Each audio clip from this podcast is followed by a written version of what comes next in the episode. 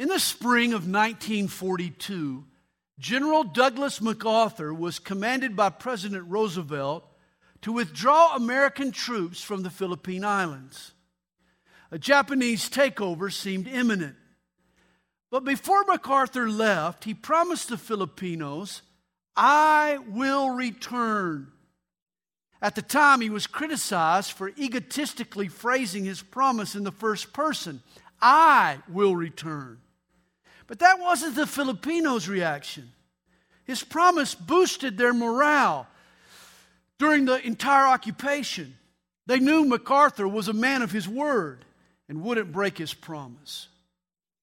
Well, today we're going to study Jesus' farewell address to his disciples, for he too is leaving soon, and he wants to ensure his followers that he's going to return.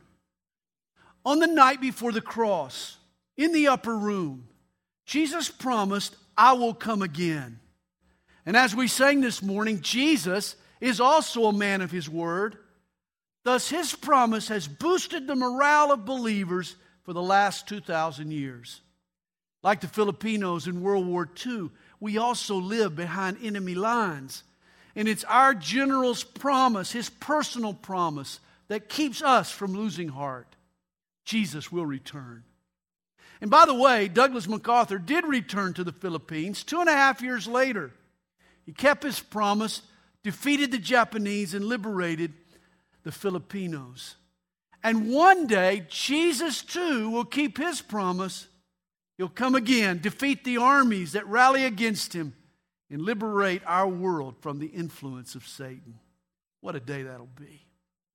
Chapters 14 through 17 was Jesus' farewell address to his disciples.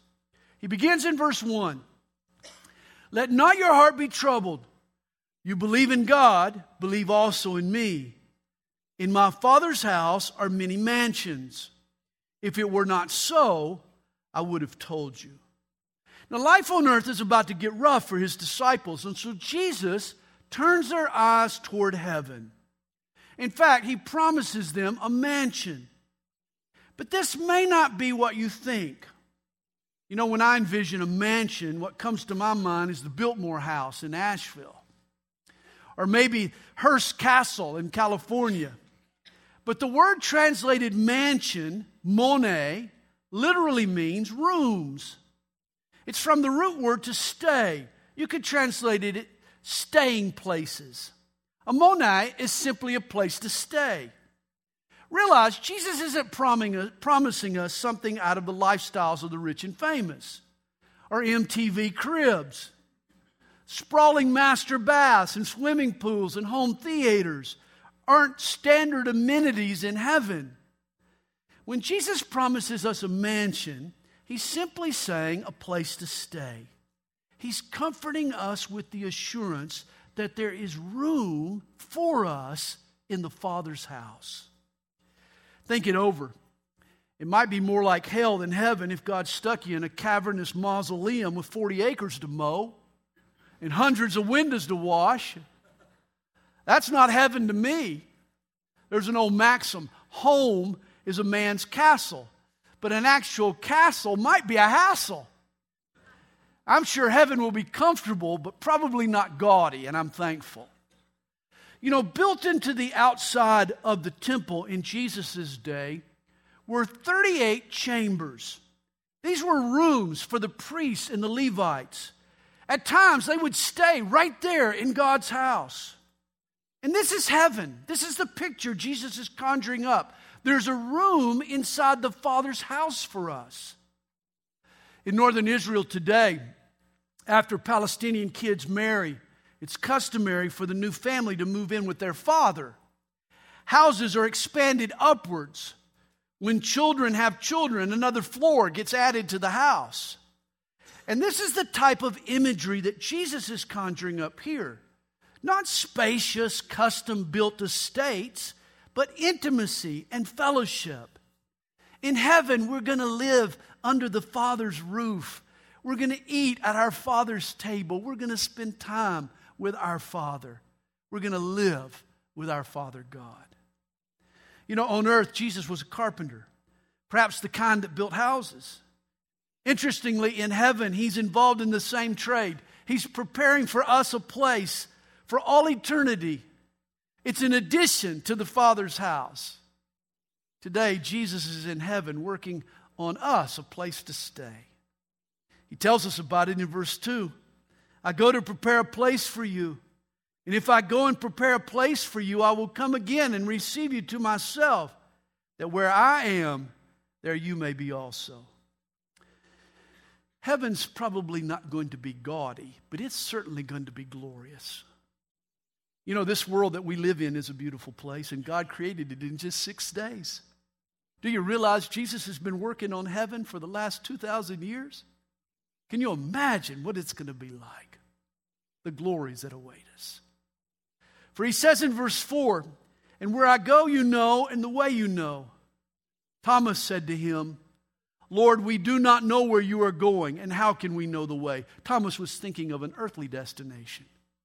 Jesus said to him, I am the way, the truth, and the life.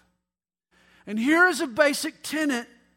Christianity is not a code of ethics. It's not a set of doctrines. It's a person. See, you don't become a Christian just by following Jesus' teachings, but by engaging with Jesus personally. Jesus doesn't just show the way. He is the way. Jesus doesn't just speak the truth. He is the truth. He doesn't just give life. He is the life. God's way is revealed. His truth is received. His life is released when you come and embrace Jesus. He is the way that keeps us going. He's the truth that keeps us knowing. He's the life that keeps us growing. All we need is Jesus Christ. And notice too, Jesus is not a way or a truth or a life. He is the way, the truth, the only life. He's not one of many roads to God. He is the only road. Jesus puts it plainly, no one comes to the Father except through me. But you can argue, Sandy, that sounds pretty narrow-minded. And you're right, it's very narrow. Why would God not want to be more inclusive, you might ask? Have you ever noticed how the IRS is so open-minded? You ever notice those fellows over there? You know, this year, rather than copy my income off my W-2, I just estimated, kind of lowballed the thing, you know. And dependents, I counted all 11 staff members here from the church. And when I figured my tax, why bother with those cumbersome tables? You know, I just paid what seemed fair to me. And if you're the IRS listening, please, I'm kidding. Everybody knows the Internal Revenue Service has rules. Those people don't budge. It's black or white, right or wrong. Former heavyweight champ Joe Louis was once asked, Joe, who hit you the hardest during your ring career? Joe Louis replied, Uncle Sam. My point is, there are issues in life, like the tax code, that aren't open to your interpretation.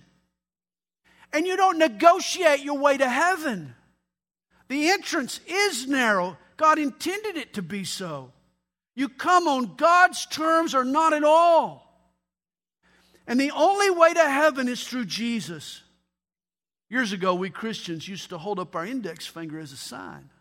One way. There's only one way to heaven, and that's through Jesus Christ.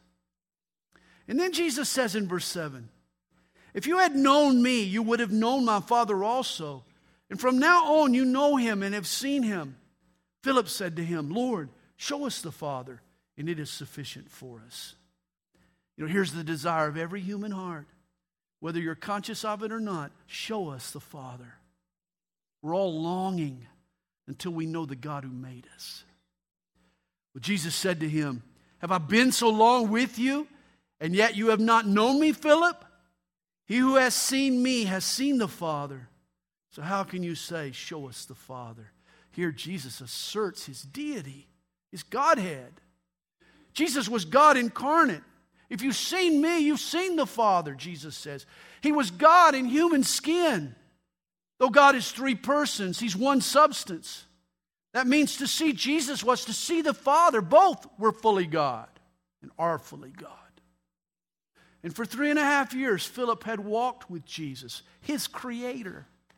He had walked with God along grassy paths through the Galilee, down the dirt roads of Judea, and yet it had never really dawned on Philip who was by his side.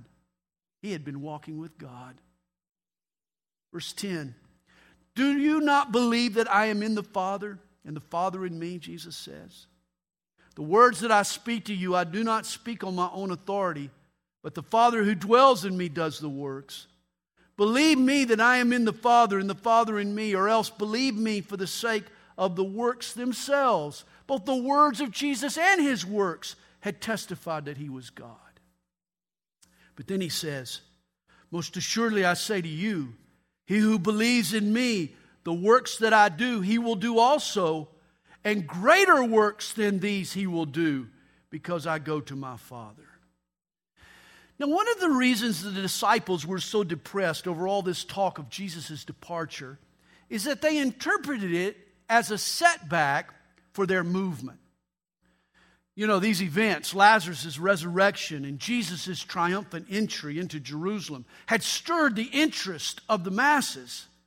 Momentum was building. And now Jesus was leaving? I mean, this would be like loading the bases for Freddie Freeman, the Braves' best hitter. And yet, rather than come to bat, he leaves and goes to Disney World. What gives, Freddie? Jesus had just told them, "Believe me because of the works." And they had believed. The disciples had witnessed miracle after miracle. But now Jesus is leaving them, and he tells his disciples, "You will do greater works." How can this be? And yet, when you read the book of Acts, this is what happened. In terms of quantity, 12 disciples scattered around the world, empowered by God's Spirit, accomplished more than one man said in Israel. See, here was Jesus' promise to them, verse 13. "And whatever you ask in my name, that I will do, that the Father may be glorified in the Son. If you ask anything in my name, I will do it." And this is Jesus' promise to you. If you ask anything in his name, he'll do it. But notice the promise is one stipulation. God will do whatever you ask if you pray in Jesus' name, that the Father may be glorified in the Son. The Masters Golf Tournament is the toughest ticket in sports. Folks pay thousands of dollars to attend. But not me. Every year I enter through that gate with no money, no ticket, no right to be there on my own, only a name.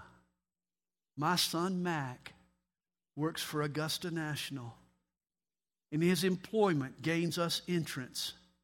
At that gate, my name means nothing, but Mac's name is the ticket that unlocks the vault.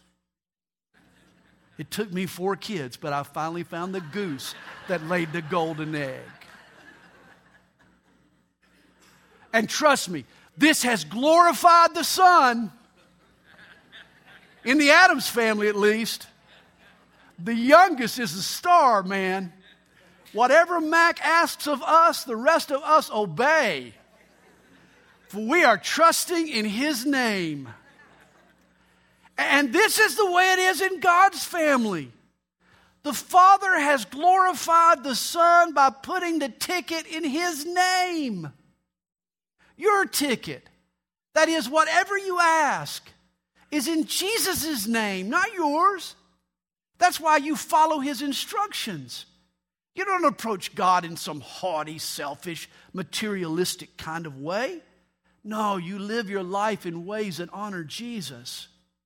Jesus tells us in verse 15, "If you love me, keep my commandments."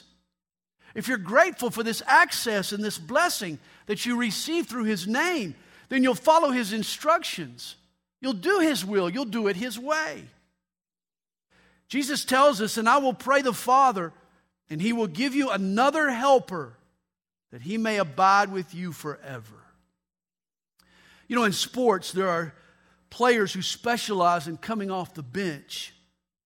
In basketball, it's the sixth man. In baseball, it's the pinch hitter or the relief pitcher.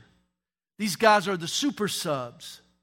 And Jesus also has a super sub. This is why his departure wasn't a setback. He had a supernatural sub that took his place. Jesus ascended to heaven, but the Holy Spirit came and picked up where Jesus had left off. The Holy Spirit would be with his disciples forever. Notice this term, helper. The Holy Spirit is our helper. The original language, it's parakletos, which means to come alongside or assist. In Greek courts, a paraclete was the appointed defense attorney. And the Holy Spirit is our defender.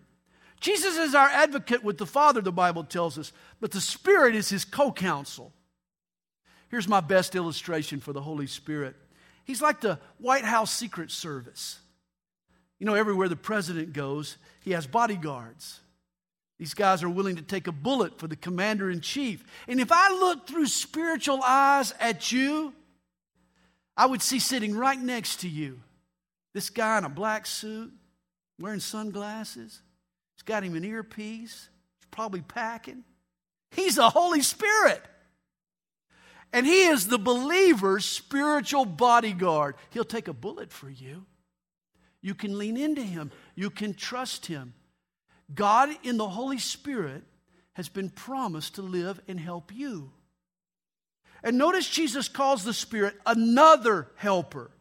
In the original language, it means another of the same kind.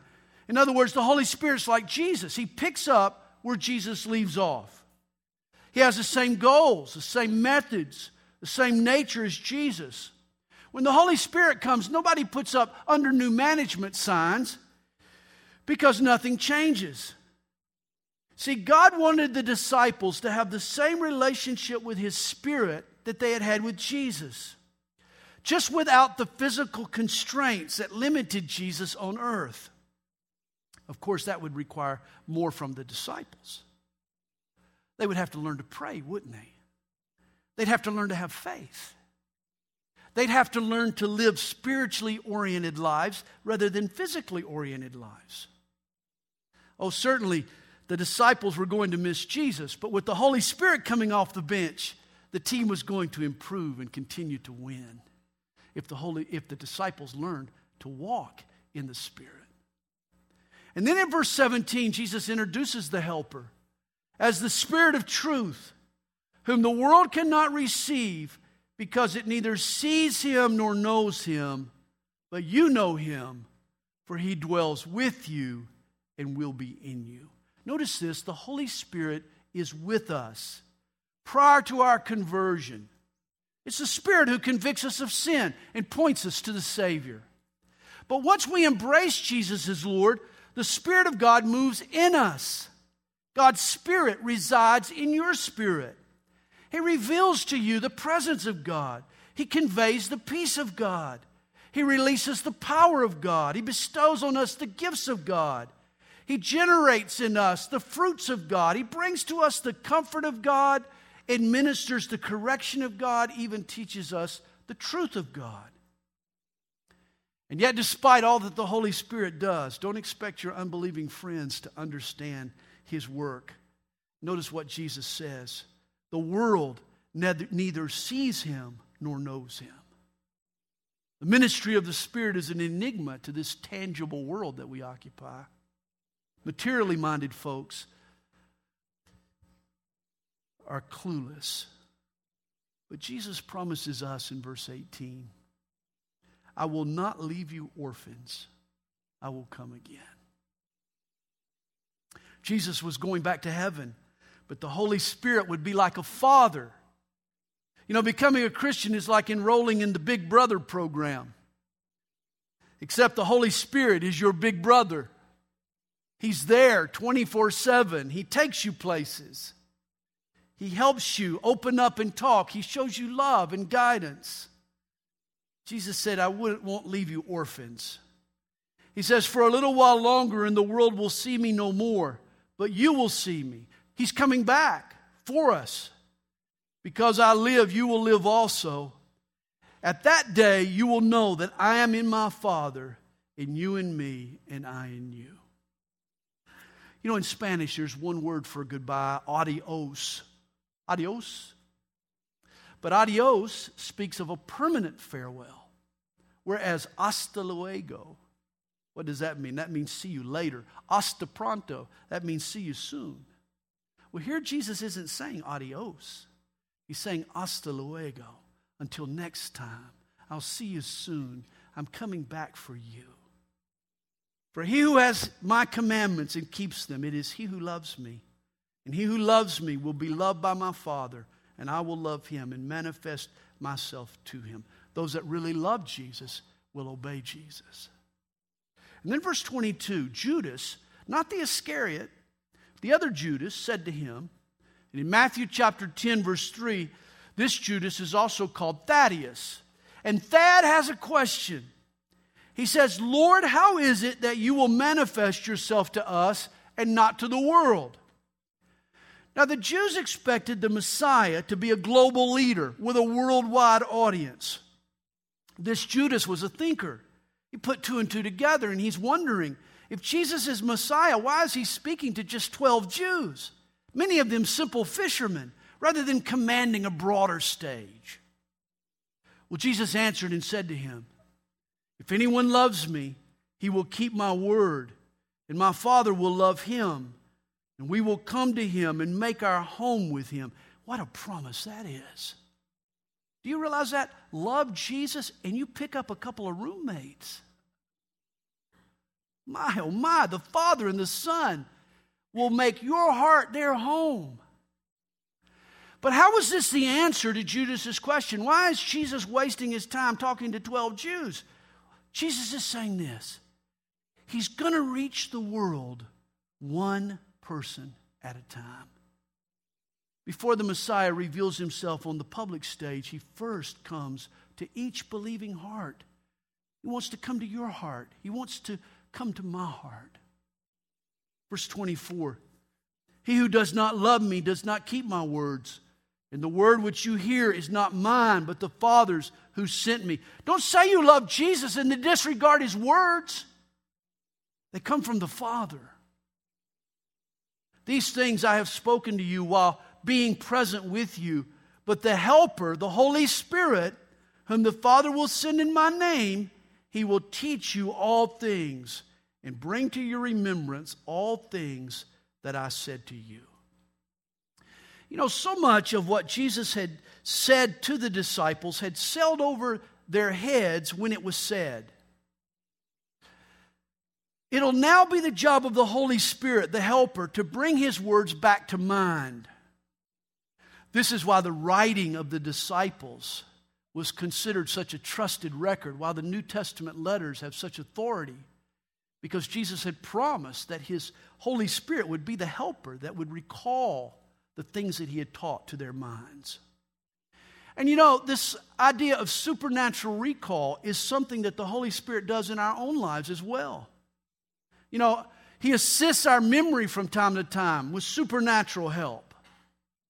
I can't tell you how many times at crucial moments the Holy Spirit has brought back vital truths to my mind to help me answer a question or remember something that happened that I'd forgotten. Especially as we get older, we need to lean on the Holy Spirit for that kind of help. And then Jesus goes on to say in verse 27, peace I leave with you, my peace I give to you, not as the world gives do I give to you. Let not your heart be troubled, neither let it be afraid. What the world calls peace is merely the absence of conflict. It's nothing more than a momentary ceasefire. But Jesus puts us in fellowship, in harmony with our Creator and our fellow man. This is the peace that he brings. And then verse 28, you have heard me say to you, I am going away and coming back to you. If you loved me, you would rejoice because I said, I am going to the Father. For my Father is greater than I. Now, don't misunderstand this. When Jesus says, my Father is greater than I, he's not denying what he had said earlier, that he and the Father are one. What Jesus addresses here in verse 28 is a chain of command. The Father is greater in rank, but the Father and Son are equal in nature. Jesus was voluntarily, he made himself voluntarily submissive to the Father. It was a role that he chose. Think of a biblical marriage. The husband is to be the head of the home. The wife is to be submissive to him. Yet everyone who knows Kathy and I recognizes that she is superior to me in almost every way imaginable, except maybe jar opening. I think I got her in jar opening. You know, if Kathy ever said, Sandy is greater than I, you know that she's acknowledging our biblical roles or either opening jars, but not much anything else. She's certainly not speaking of attributes. And the same is true of Jesus here. He was submissive to the Father by choice, voluntarily. He was submissive to the Father. He was not inferior. And then verse 29, and now I have told you before it comes that when it does come to pass, you may believe. I will no longer talk much with you, for the ruler of this world is coming, and he has nothing in me. You know, Jesus is about to be embroiled in spiritual warfare, the likes of which has never been seen before or since. Satan is going to throw all that he can at Jesus to try to keep him off the cross. But notice Jesus' defense. He says, Satan has nothing in me. And this is the secret in our overcoming Satan. Understand, for a temptation to succeed, it has to appeal to a desire within us. Thus guard your heart. Be careful what you desire. If you desire only what God desires, then whatever Satan offers you, it's not what you want, and so the temptation will bounce right off. That's why we need to guard our hearts. Notice also another point here. Jesus refers to Satan as the ruler of this world. You know, when God created Adam, he gave mankind dominion or authority over this world. But when Adam sinned, he forfeited that dominion to Satan. Satan now usurps that authority that once belonged to Adam. Today, the world is controlled by Satan. Thus, Jesus admits that Satan is the ruler of this world. And this sets up the conflict that rages even today. The ruler of this world is going at it, battling for the souls of men with Jesus, the ruler of God's kingdom. And then verse 31, but that the world may know that I love the Father, and as the Father gave me commandments, so I do. Arise, let us go from here. Which ends the conversation here in the upper room. And what follows now is what occurred as they walked down the Mount of Olives, down Mount Zion, across the Kidron Valley, and then up the Mount of Olives to a garden called Gethsemane, where they would spend the night. And of course, as they made that walk, they passed numerous vineyards. Vineyards were everywhere. And of course, the vineyard becomes the backdrop for John 15, a chapter that I like to call, I Heard It from the Grapevine. Vineyards dotted the landscape all over Israel at the time of Jesus. Isaiah 5, Psalm 80, Jeremiah 2, Ezekiel 19, Hosea 10, all depicted Israel as God's vine. Like a vine dresser, God expected fruits of righteousness from his people. Yet this fruitfulness never materialized. Israel was a barren vine that God promised to uproot from his vineyard. Judaism was on its way out. It was spiritually dead, incapable of producing good grapes. And in its place, God planted a new vine, the true vine. And Jesus identifies that true vine in verse 1. I am the true vine, he says, and my Father is the vine dresser. See, God's initial plan was to graft the Gentiles into the vine of Judaism. Yet Israel proved barren, legalism and ritualism, and hypocrisy had choked the vine. A change was needed. This is why when you come to Jesus, you get grafted into him. His life begins to flow through you. In Christ, we are branches on God's vine. We are merged into the life of Christ, and we begin to bear fruit. The Father manages our growth and our pruning. For he says in verse 2, every branch in me that does not bear fruit, he takes away.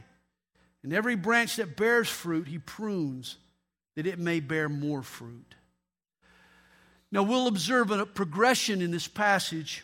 The believer in Jesus goes from fruit to more fruit to much fruit. You get the idea that the gardener is after fruit? He's not interested in leaves. He wants fruit. Thus, if a branch refuses to abide in the vine, the gardener cuts it off. Let me jump ahead to verse 6 and read what's done to the barren branch. He is cast out as a branch and is withered, and they gather them up and throw them into the fire, and they're burned. And folks, respond to verse 6 by asking, wait a minute, doesn't the Bible teach eternal security? And I say absolutely, as long as you're abiding in the vine. If your faith is in Jesus and you're relying on his grace, you are secure eternally. But if there's no fruit in your life, and it doesn't really matter if you never took root or if your roots have dried up, if you're dead on the vine, God is going to cut you off and cast you out. He wants fruit. He can't waste sap on a branch that's not bearing fruit. Which brings up another question. What is fruit? And here's my best definition. Fruit is the byproduct of the Holy Spirit's activity in my life. It's the evidence of faith. Spiritual fruit includes love and joy and peace and kindness and self-control and good works and power to witness. Are these kinds of fruits showing up in you? They need to be.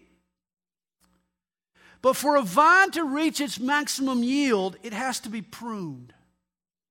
The dead wood, the excess greenery that robbed the fruit of needed sap, get lopped off. In the winter, before the sap rises, when the cold weather beats the sap down into the roots, the vine dresser, he cuts back the branches. And boy, does it hurt. If the vineyard could talk, there'd be awful screams. And we too have to be pruned.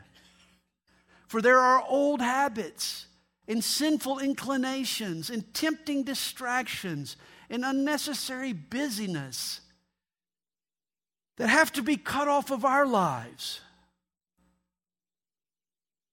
And when it happens, you think God is killing you. Man, it hurts. Hey, next time you walk out, or when you walk out to get in your car today, and you walk out through the church parking lot, notice the crepe myrtles by the front entrances. Every year they get pruned. And not just a little bit. They get hacked. Every green twig gets lopped off those crepe myrtles. And you'd think they were dead. But they're not. Just look at them now. They're beautiful. See, if a plant wants to be fruitful, it has to be pruned. And so does a child of God. God knows there's activities in your life that are worthless, that aren't bearing fruit. And he wants to take them away. He wants to cut them off so that you'll bear more fruit and even much fruit. Jesus continues in verse 3.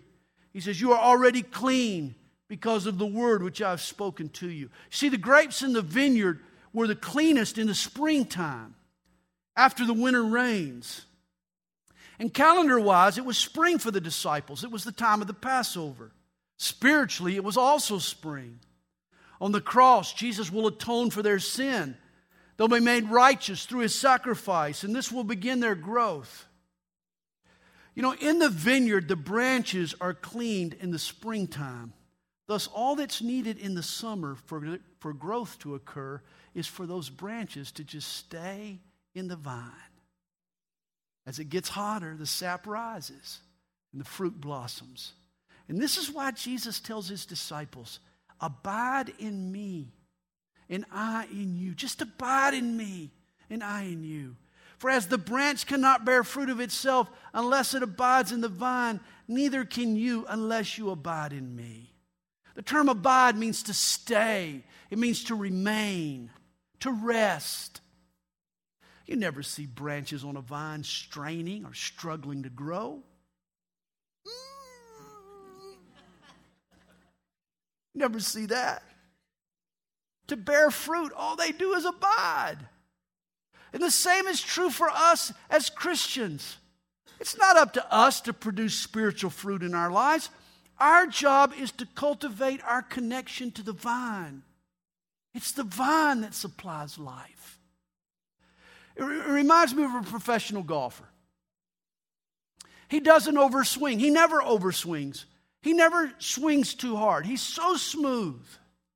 In contrast to me, who looks like a guy with an axe chopping wood or something. I mean, the professional golfer, he trusts the club head to do the work. And he realizes that his job is just to make good contact. And this is our job as Christians. It's not up to us to manufacture character or mimic grace or muster power. That's the work of the Spirit in our lives. Our job is just to keep good contact. Do you fellowship with Jesus daily? Do you read your Bible? Do you spend time with Him and pray? Do you keep good contact? Our job is to cultivate the connection. Grapes will grow if we abide in the vine. And then Jesus says in verse 5, I am the vine, you are the branches. He who abides in me and I in him bears much fruit. For without me, you can do nothing. Realize a vine isn't pine. You know, vines are too knotty and twisted to use as building material. All a vine is good for is bearing grapes. And likewise, without the Spirit rising up within us and bearing fruit, our lives are worthless to God. Notice verse 6 tells us, if anyone does not abide in me, notice you can start out in faith, but not continue or abide in faith. If anyone does not abide in me, he is cast out as a branch and is withered, and they gather them and throw them into the fire, and they are burned. If you abide in me and my words abide in you, you will ask what you desire, and it shall be done for you. By this my Father is glorified, that you bear much fruit, so you will be my disciples. Apparently, abiding and asking go hand in hand. The branch knows its needs. It desires more sap. And likewise, we can ask our Father for a greater outpouring of His Holy Spirit. And then verse 9, as the Father loved me, I also have loved you. Abide in my love. And here's the key to us loving God, by abiding in His love. Do you let God love you? Do you stay in God's love? This is the key to us loving God. We love Him because He first loved us. He says, if you keep my commandments, you will abide in my love, just as I have kept my Father's commandments and abide in His love. These things I have spoken to you, that my joy may remain in you, and that your joy may be full. You know, grapes are called God's candy. Their sweetness makes them a delicious snack. Because of my sweet tooth, grapes are my favorite snack. You'll see me at night, just before I go to bed, with a cluster of grapes in my hand. I love grapes. And in this regard, I'm just like Jesus, because He loves grapes too. He too is most joyful when you and I are fruity. How about that? Verse 12. This is my commandment, that you love one another as I have loved you. Greater love has no one than this, than to lay down one's life for his friends. Jesus is going to prove this the very next day on the cross. You are my friends if you do whatever I command you. The Greek word translated friends was used to refer to the king's court, his trusted advisors. Jesus says, if you want to be one of my trusted advisors, if you want to be trusted by me, then keep my commandments. No longer do I call you servants, for a servant does not know what his master is doing, but I have called you friends, For all things that I heard from my Father, I have made known to you. This is mind-boggling. Jesus calls them friends. You know, servants are hired hands. They're mere employees. They have no stake in the business. They do their job and then they go home. But a co-owner, a partner, a friend has a stake in the operation. And here Jesus promotes his disciples from mere wage earners to now co-owners. He's upping the ante on their involvement in his kingdom by drawing them in. In fact, he tells them, you did not choose me, but I chose you. In the first century, Jews would choose their own rabbi, but when Jesus, he chose his disciples. And why did he choose them? I chose you and appointed you that you should go and bear fruit, and that your fruit should remain, that whatever you ask the Father in my name, he may give you. These things I command you, that you love one another. If the world hates you, you know that it hated me before it hated you. The world didn't pat Jesus on the back, and it won't treat you any better. If you were of the world would love its own. Yet because you are not of the world, but I chose you out of the world, therefore the world hates you. And when Jesus uses this term world, he's not talking about the planet per se, the earth, the ground. He's talking about the ungodly, rebellious spirit of the age that shows up so often in our culture. And Jesus says of this world that it loves its own. It hates to be corrected. It shows its teeth whenever it's opposed. He says, remember the word that I said to you, a servant is not greater than his master. If they persecuted me, they will also persecute you. If they kept my word, they will keep yours also. If you choose to follow Jesus, then you can expect this world to treat you just as it treated him. He says, but all these things they will do to you for my name's sake, because they do not know him who sent me. And throughout history, the church has always seen it as an honor to be persecuted for Jesus' name's sake. It was in the mid-1600s, Obadiah Holmes broke ranks with the State Church of England. He held a prayer meeting in a Massachusetts home. And as punishment for his rebellion, the governor ordered him to be flogged. Holmes was tied up in downtown Boston. And he was beaten so severely, the only way he could lie down was on his elbows and his knees. And yet with the last lash, Holmes cried out, you have struck me as with roses. As if his torture had been a trophy. Christians have always taken persecution as an honor. And if persecution returns, we'll do it again. Verse 22. If I had not come and spoken to them, they would have no sin. But now they have no excuse for their sin. He who hates me hates my Father also. Hey, you reject Jesus and you're hating the God in heaven. Don't make a mistake about that. If I had not done among them the works which no one else did, they would have no sin. But now they have seen and also hated both me and my Father. But this happened that the word might be fulfilled, which is written in their law. And here he quotes two Psalms, the 35th and the 69th. They hated me without a cause. And how it'll be seen the next day when they nail him to a cross. The chapter ends. But when the Helper comes, whom I shall send to you from the Father, the Spirit of truth who proceeds from the Father, he will testify of me. And you also will bear witness because you have been with me from the beginning. And these last two verses will be the first two verses we'll discuss next time. But remember, Jesus is coming back. He's a man of his word, and he's promised to return. In the meantime, we have a helper. Let's abide in the vine. Let's trust in God's pruning, and let's lean into the Holy Spirit and allow him to produce his fruit in us. Father, thank you.